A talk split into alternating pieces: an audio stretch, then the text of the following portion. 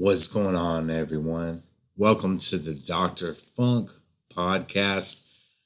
Thank you guys for subscribing on Stitcher, iTunes, everywhere else where you're hearing our podcast at. I say our, meaning us, not just me, meaning you guys. Today, we're going to focus on celebration day two and day three. Jeff Katz, Prince on the big screen, the Funk Soldiers, and much more. So we're just going to dive right into stuff. So we get there for celebration day two. It's a morning this time, not feeling it so much after so many events going on around Paisley Park, not just inside. We got JD Steele for the second day, singing us Some Forever in My Life as we're just walking in. And uh, you know, he sets up and play from Vienna in 2014. Pro shot, so getting some really cool stuff of uh, guitar, plectrum, plectrum, electrum. Why did I just say plectrum? Plectrum, plectrum, electrum. Correcting myself made me mess up again. Isn't that great? Until I'm doing this in the morning time. Crimson Clover, she's always in my hair, which was a Third Eye Girl staple in my opinion.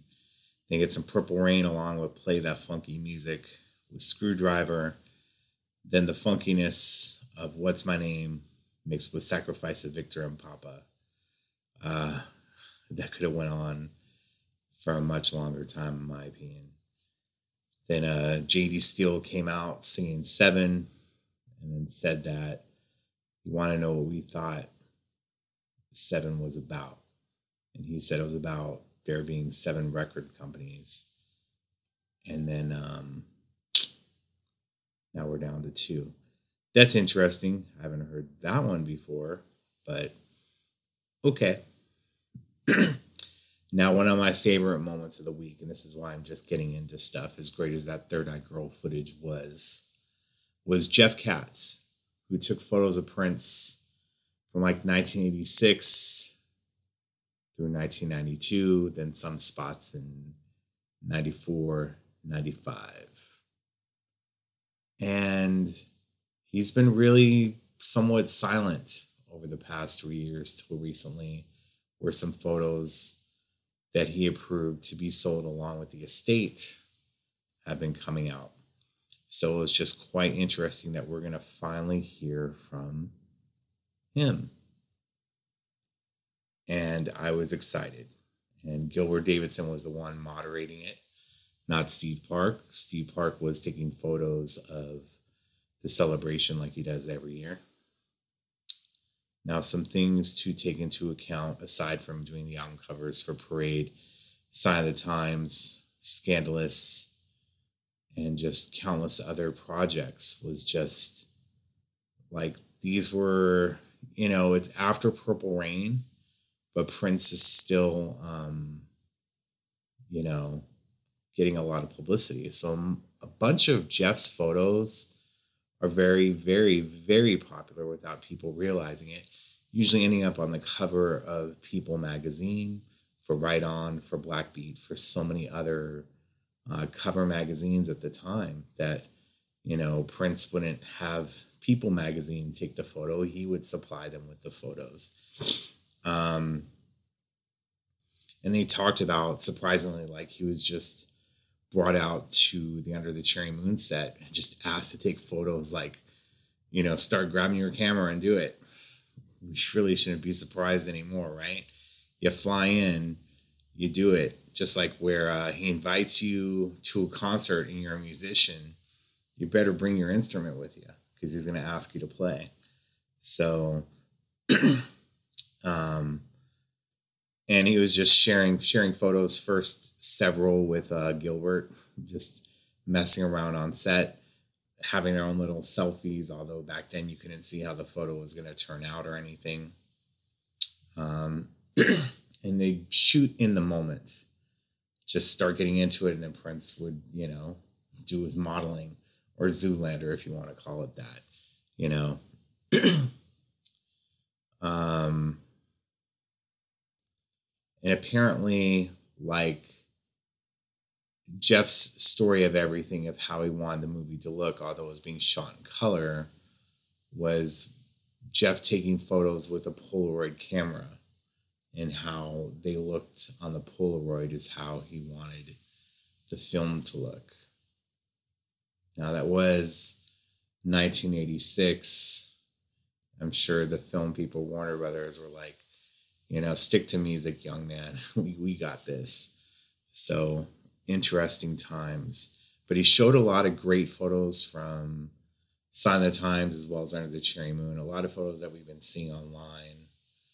Uh, just Prince looking amazing and just thankful that we're getting to see these shots. Then kind of like this transparent photo. He said that came to be because Prince wouldn't stand still. There could have been like an alternate cover for the Sign of the Times cover, which I'm hoping maybe in the future it will be. Um, and just certain things that you see in the shot that you didn't exactly see before.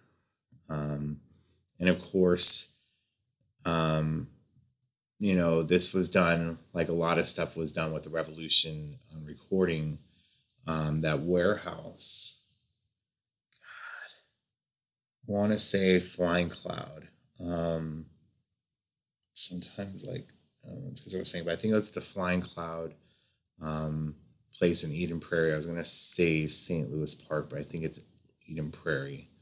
Um, and he brought some other things like all those signs that we saw before the bar and grill, girls, girls, girls. You know, it was taken from the Chanhassen Dinner Theater, where he kind of had his last performance, where he jumped on stage and played uh, guitar. Not last performance, but play guitar there when they're doing a Ray Charles tribute. Um, so that was interesting, but it was for the set of Guys and Dolls.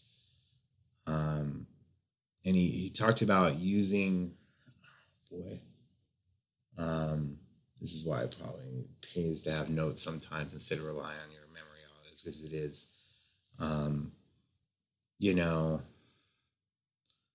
like different exposures, but that's that was the whole thing is he asked Prince to stand still and he wouldn't stand still. So it didn't do too much for stuff. Then he talked about Lovesexy and shooting some photos of him, like where he had like a, you know, the five o'clock shadow going on in photos of him in Lovesexy garb. Then he said he was gonna go home. So uh, Jeff kind of fell asleep on the floor. and uh, Prince came back in a few hours, dolled up in all that, you know, love, sexy makeup and the police hat that he wore kind of at the end of uh, It's Gonna Be a Beautiful Night in the Sign of the Times film. And he said, like, this is the same day. This is Prince just going home for a few hours and changing, which is just funny because it brings the whole stories like Patti LaBelle, like, you know, he changed like three times a day, and each time it looked prettier than the next. um, just classic. And of course, like, you know, I'm just,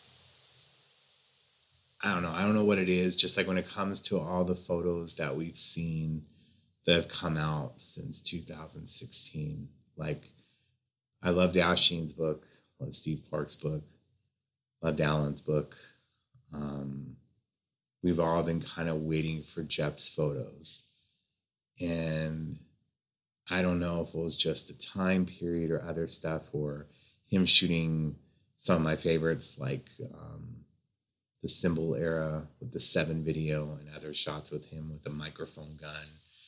Um, but I was really glad to see those shots and see how they transpired. And of course, like, you know, they kind of um, bonded over, and it didn't say what year, but I would imagine it was like 1990 when, you know, Prince into the whole Godfather 3 and Barbarella thing, but they bonded over Barbarella and wanted to know if he saw it. I thought that was interesting. um, and of course, Jeff was asked the question we all want to know if we are going to get a book of his photos. And Gilbert would be the one teasing everything. And Jeff really didn't answer it.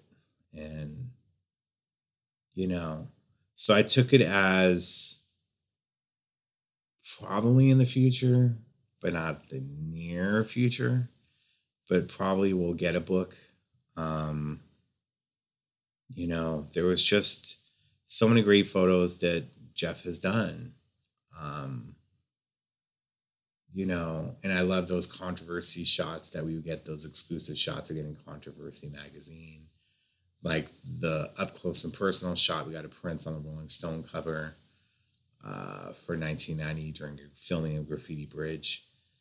Um, you know, uh, I wanted to know more about, although they discussed, it, I want to know more about like that shot of Prince flexing in the mirror.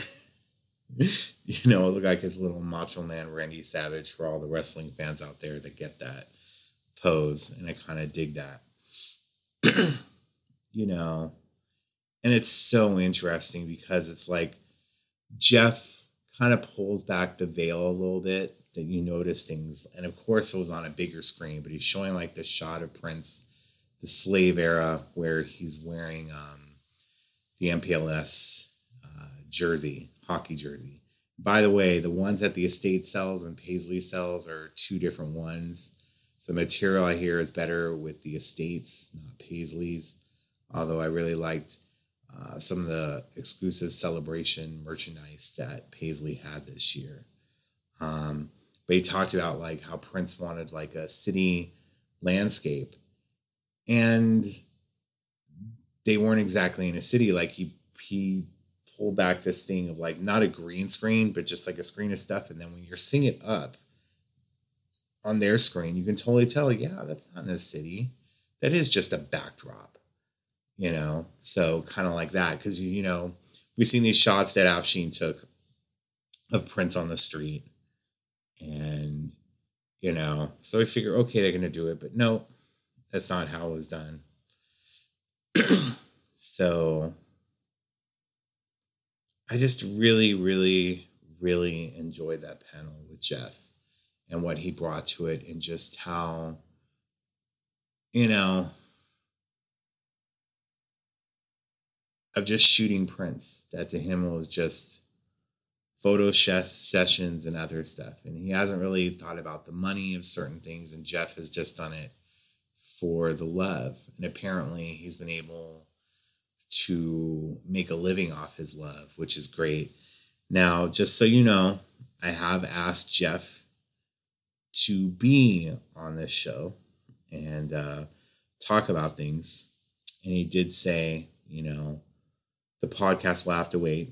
I so respect how you uphold Prince's legacy to the highest standard, but I just need more time to figure out how in front of my photos I want to be moving forward and I'm sharing that with you guys. And I told him that I understand that, I respect it, and expect me to keep bugging him to be on the show. And uh, hopefully he will be, but I fully understand where he's coming from and respect that totally. Um, but I really, really enjoyed the panel with Jeff. I think you guys would enjoy a book from him, and hopefully that's what the future has to offer. Now, the other panel that we had, although next year it'll be the 30th anniversary. No, that can't be right, right? Yeah, Graffiti Bridge. You know, I hope these podcasts don't don't age you guys because I'm gonna age backwards anyway. Um, but damn, when you talk about things like 30 years since Graffiti Bridge. Now, can I tell you, like when I went to go see that in the theater, there was four of us. I came in my black trench coat. I wore clothes underneath. I was a youngin. There was four of us in the theater. I, me and my friend come with me. I bought his ticket, uh, Ryan, and uh, when the movie started, there was four of us in the theater. By the middle of the movie, it was just me and my friend. He was looking at me like, "Why did you drag me to this?" like uh, maybe in the UK that didn't have it released in theaters, but they had it as a video package. Probably was for the best because it was the videos that you can enjoy and some other things. Um, but I'm glad that I got to see it on the big screen. Uh, 30 years. Damn. So Steve Park did moderate this one. He talked with Ingrid Chavez, talked with T.C. Ellis, um, Craig Rice. It was just, it was interesting um, about some things and how, like, you know, and I remember reading this in a in a Right On magazine about like a three picture deal after the Sign of the Times movie that was released separately from Warner's, and one of them was called "May Live to See the Dawn." And Gilbert says that this was what it was originally Graffiti Bridge was originally titled. I don't remember reading that. I remember this Graffiti Bridge being filmed, and they were saying that there was uh, some more movies on the way. And I believe like a Charlie Charlie Parker story or something else was involved in that mix that they were going to put out. Um, just was interesting because you know you just had Jesse Johnson the night the night before talk about how you know he hasn't been back to Paisley since filming a graffiti bridge and all these things. And you know TC basically was said like his character was just based on him how he'd be bugging Prince all the time to let him sing let him rap since he was a kid you know and he came up with that to let him do it. Um and Ingrid, you know, they asked how her story was, and changed a little bit over the years of how we were, heard stuff. Um, and you know, and then that's when the introduction came from Ingrid to Prince, then to Craig, then getting her involved in the film, and just all these other things. Um, you know, because we've heard so much about Graffiti Bridge, and we didn't hear it this time about, you know, that it was supposed to be like a vehicle for the Times reunion, and then Warner's wasn't having it, so Prince had to put himself into the plot, which probably isn't true. It's more so that, you know, they wanted a Purple Rain sequel, but that's not how he was going, although he called himself the kid again, and there were, you know, some things that were mentioned in it. Um, it's just interesting of it and i think they're very proud of the work. They just wish that it would have done better than it did. You know and i really would love to hear like jimmy jam and terry lewis talk about their experience with it and being with him.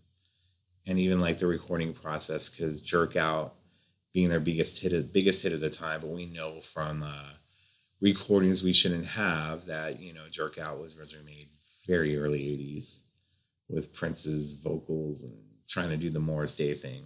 So yeah. Now it's just i don't know. I figured batman sometimes gets overlooked and it's the 30th anniversary of that. I would have liked to do some stuff but then again you know we had more of how do I put it? We had did have Jeff Katz who talked about certain things like Scandalous, but not exactly the Batman movies. So it would have been interesting to hear that. Now, after we're done with that, um, did a little bit of an interview segment with Sony Legacy Recordings. I know they interviewed um, some other people. I saw them interviewing Kenisa Williams for the Muse to, Muse to the Pharaoh podcast before I was interviewed. Of course, the wind was picking up when they did mine, so we had to go to the side of Paisley. Hopefully, they got that in the mics, or I'll be on the cutting room floor again. um, but I really enjoyed talking with them. Um, and I hope to do that in the future. And we'll see what comes from it hopefully you will see um, was recorded with myself and Kenisa and others. Uh, then it was time for Prince on the big screen. Now, uh, it was at the Armory this year instead of the Target Center, which I believe the Armory is a much better venue for it. It still didn't sell out. I still think tickets are kind of high, but they're not asking me about that. Um, and the footage was great. It was the same footage that was used the year before of the Carolinas. And you had Chance Howard in the mix now, and Ida, and Renato Neto, and Kat Dyson. So I enjoy that as well. Um, the footage is still amazing, but it was the second year in a row. And I heard from a lot of people that attended it um, that they enjoyed it. But if they try to do it for the third year in a row, they ain't having it. and of course, uh, Kirk Johnson on a panel on Sunday advised that, you know, people want a different show and blah, blah, blah. And they're, you know, it takes a lot for them to do that and they're just not going to get it. It's going to be this one. So we're hoping that we can tour with this, you know, and then of course some people are like, play it again. I'm like, that's not what y'all were telling me off the record. so here you go. You got a, you got a room full of people saying, Yay, let's, let's have it again next year. And then all I kept hearing from other people is, uh, no, they better not try that. So the footage is great. Footage is amazing. Musicians are amazing. Shelby, Adrian, all of them love them to death. Enjoy watching it. Let's try to get it on the road and not have it for a third straight year because I appreciate you guys. But it may just be pulling off, especially with the wording, as a lot of people thought it was going to be different footage. But I heard from someone else earlier uh, about a couple months back that's going to be the same as the year before. I'm like, nah, they wouldn't do that. Yeah, they did it. I enjoyed it. Um, must say something. Like myself at Paisley, when I was trying to get out of a row, um, it was hard to get by. Someone gave me a little bit of attitude. And uh, a girl, she was uh, trying to get out of the row during the concert and it was hard for her to get out of the row and hard for her to get back. All it takes is just one person. And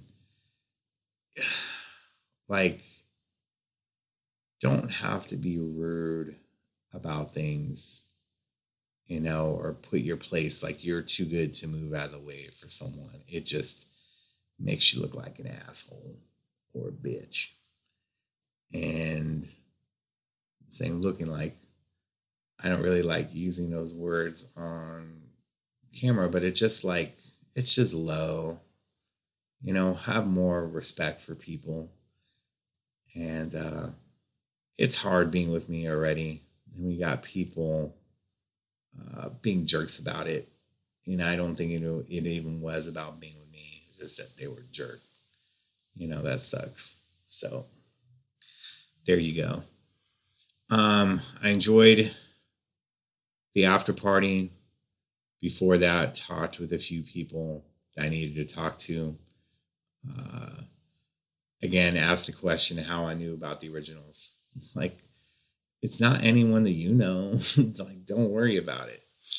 I'm not trying to be a jerk about that, but you know, I've been doing this for a long time and you just have information that's out there and it isn't as controlled as you think and as as the person was saying that, you know, this whole thing has been more drama filled than they realized, uh, then you know you have to understand that there's different circumstances for certain things that people are going to know things, and that's just how it is. It's not inside your spectrum. There's other people involved, so it goes from that. Um, yeah, I enjoyed the after party. We made a late night, stop by Perkins for a little bit, and next thing we know, it's like four o'clock, five o'clock in the morning. Uh, luckily, we were able to get to Paisley later the next day for celebration day three. And let me tell you though, people start to drag. Like celebration day three and day four, I felt that people were really, really, really dragging. Um, that's just how it is you know, that there's so many events going on outside of Paisley that they're just sluggish by the time stuff comes around for day three of the celebration. So something's got to be done about that. Um, you know, JD Steele came out, sang a little bit of Raspberry Beret, got us into uh, Bobby Z interviewing Bob Cavallo. And I was looking forward to this as well because the past few times I've seen Bob Cavallo be interviewed, it's with Albert Magnoli. And Albert always wants to interrupt, doesn't let Bob talk. And it's pretty obvious that Bob kind of has worn thin of Albert over the years. So, you know, they talked about what we've been hearing lately about Earth, Wind, and Fire having a complex called the Complex. And, you know, Prince saw that early on. He's like, I want one of those, you know. And that the story that we heard that, you know, Prince was up to be re signed to a contract with the management team of Cavallo, Ruffalo, and Fargnoli. And he was like, he'll re sign again, but you got to get me a movie deal. And, you know, we've all heard that. And then like, you know, we heard the extra stuff that Bob was like, and make sure it isn't like one of your like it's you know, it's it's on the up and up. It isn't like one of these people that you get that you know, getting TVs and stuff. And he's like, guess because the Italian in me or whatever. I'm not sure what he was referring to, but it was just kind of funny, you know, it's like Prince's humor. But he was having trouble getting it, you know, trouble getting it to where people wanted to put the money behind him. He went to Warner Brothers Pictures several times they passed on it. And it was just tough. And then how, you know, like even getting a director, then they kind of went to like, you know, the USC film school and look for someone. And then the guy that was like the editor of a film was recommended and he passed on it, which ended up being, you know, Albert Magnoli. And they made it happen you know, and you actually talked about Albert passing on it, which he has a different story of that, but I believe Bob more so. Um, and just that, you know, it's because he wanted to help rewrite it, is why he passed on. He's like, sure, you know, you can help rewrite it, whatever. Um, and it's just that we talked about Mo Ostin um, passing on it, which is surprising because Mo is like Prince's backer, biggest backer, biggest supporter of Warner Brothers. When you know they didn't want 1999 to be a double album, Mo was behind it and all these other things. But apparently, you know, said something about Paul Simon, I believe. I didn't know this. Um, that you know, like they made a movie together and it bombed, and he was afraid that would happen there. Um, you know, he he was trying to get Jim Brown involved, like the football player, and then the activist at that time was an activist for many things into it, and he wasn't having it. So basically, they, meaning Prince and Bob, put their money together and use their money to finance the film and do all these other things. Then at the end, when checks were about to bounce, uh, Warner Brothers agreed to be involved and help with the payment of the of the picture, which at the time I believe was between six and ten million dollars. Then when they did a screening out here in Pasadena, uh, Bob kind of had trouble remembering where it was. It was in Pasadena, and it got like through the roof ratings. And then the movie company was like, "Oh, this is bullshit. You know, this is this is payola at its best. Like they do this in radio. You can't do this here. So we're gonna pick a location. They picked somewhere in Colorado, and um, then like they drove up to the theater in a limousine, and then like the theater person like, we need to have more showings. We're having a riot here, and then Bob was like, oh, did, did I do this as well? You know, it's just that with MTV being so popular at the time, Prince was an absolute genius. There was nothing like this yet you know, you had Saturday Night Fever or whatever it was called with Travolta, but there was nothing like this where in an MTV generation, here's an artist that's getting his own movie. And basically it's like a long form video with a story, and it was amazing. And then for years you had people trying to do it. I mean, Rocky Four. You have Rocky, and it's like you have four video segments. It's like they were trying to make their own little Rocky Four meets Purple Rain or meets MTV. And it was doing this for movies, but Prince was the first, and Purple Rain was that lightning in a bottle. the perfect album, the perfect star at the right time, and the perfect movie. And how people couldn't see this vision at that time, I have no idea. But I'm thankful for Bob and Prince for putting up their money to make it. And of course, Prince had more money involved than Bob, but still, it was done.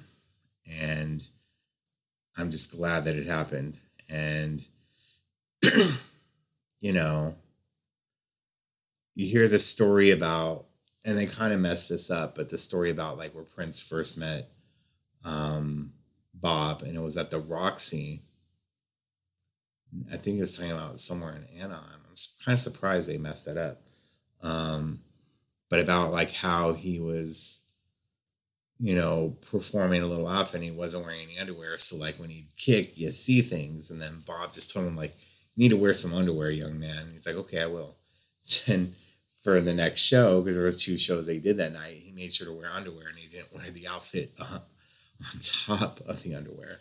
So there, there, there went the bikini briefs outfit with the trench coat. You can you can blame Bob for that, or thank Bob for that, whatever way you want to put it.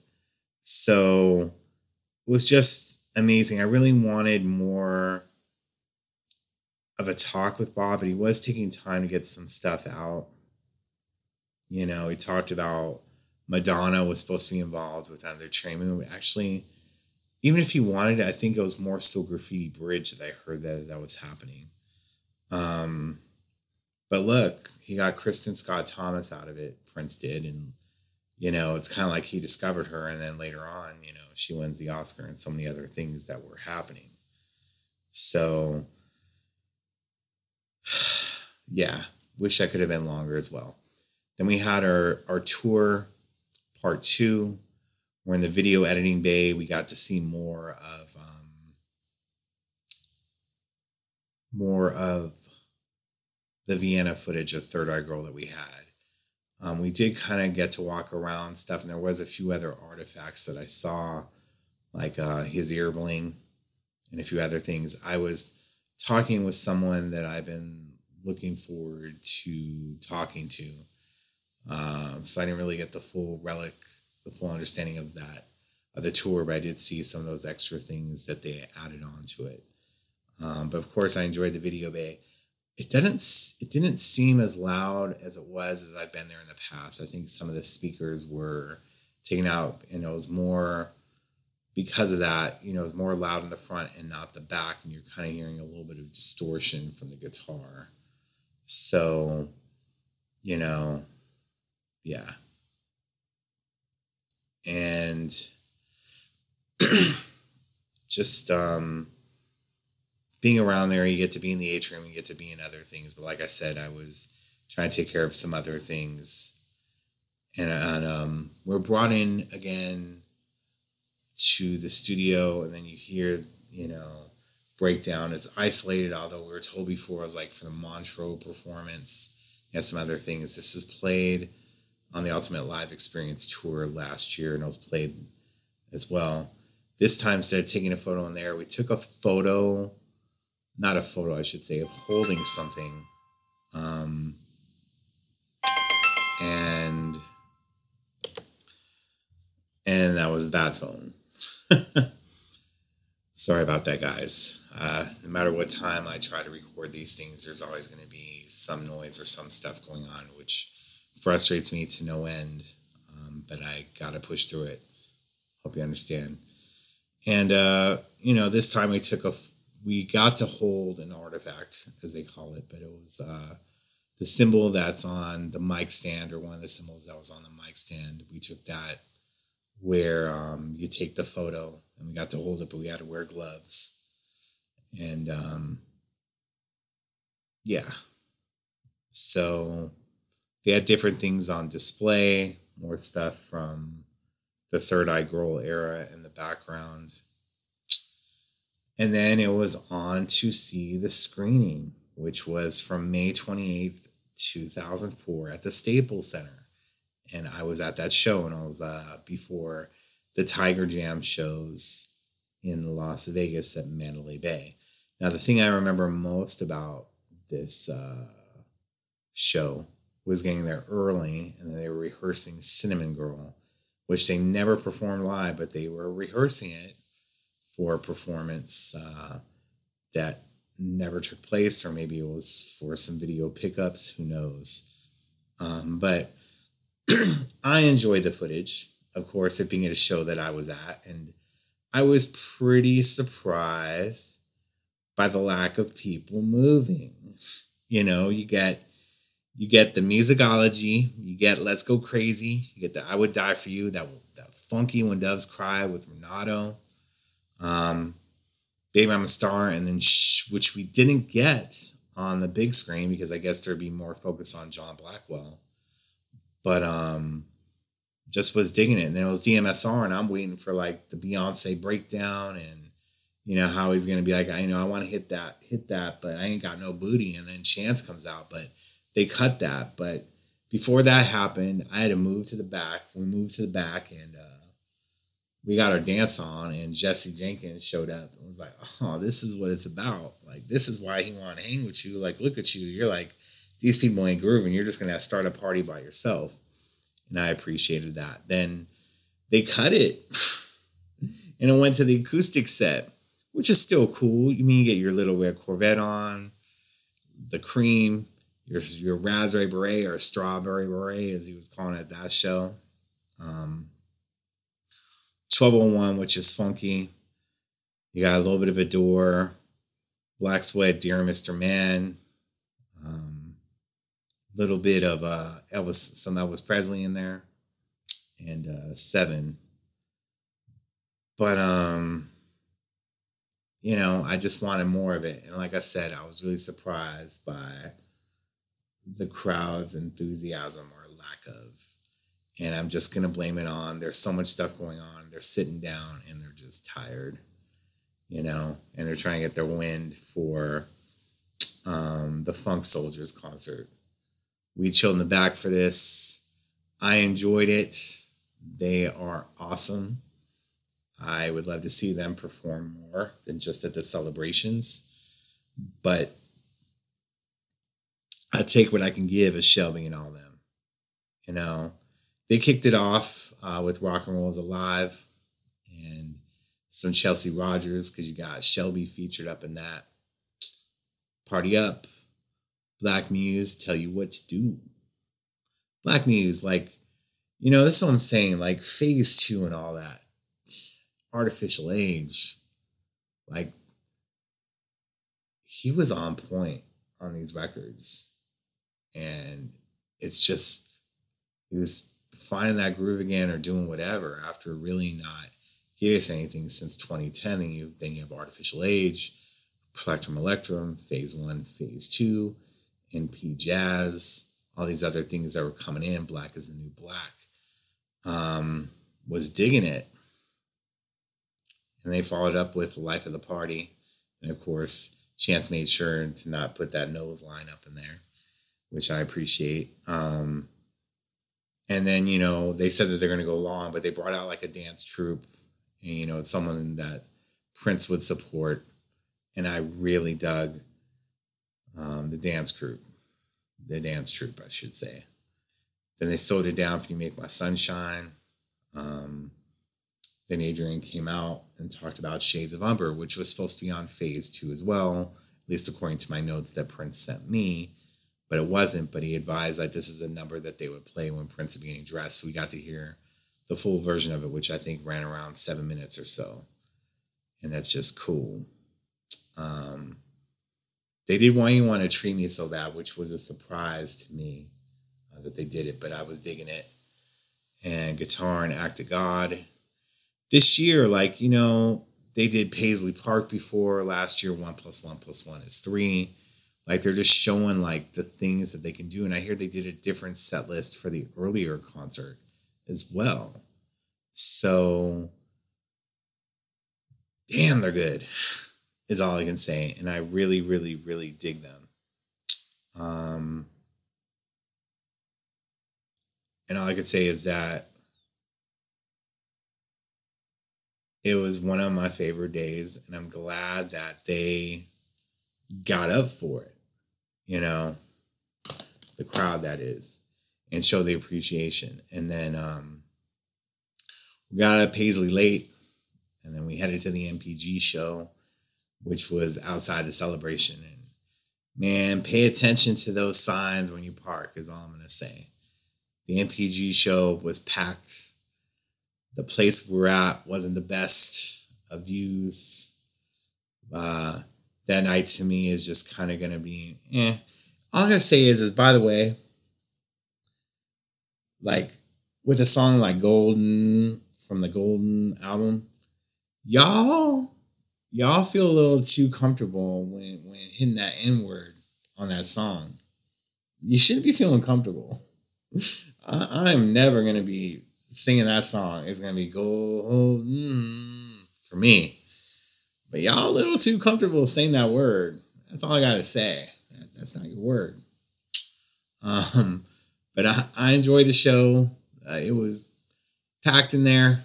Uh, I look forward to seeing them again. Kind of wipe some of these these things away and hoping that people don't feel so comfortable saying "go home" anymore. Uh, but we got to hang with the band backstage. Got to see Tamar, which has been a while. I knew under a different name. We met probably 13 years ago. Before then, um, hanging with Morris is always a blast.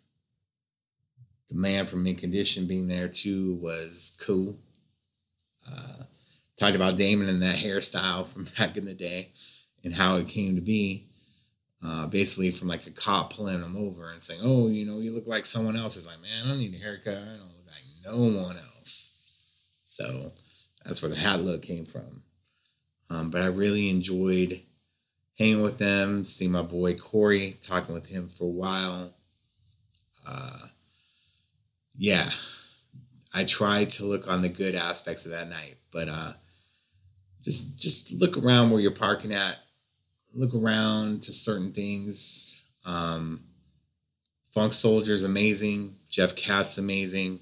Seeing footage from a show that you were at on a tour that was one of his most successful of all time was amazing as well. And uh, it prepared us for what would be the fourth and final day, which we're going to get into on the next one the revolution at Paisley Park for celebration day four.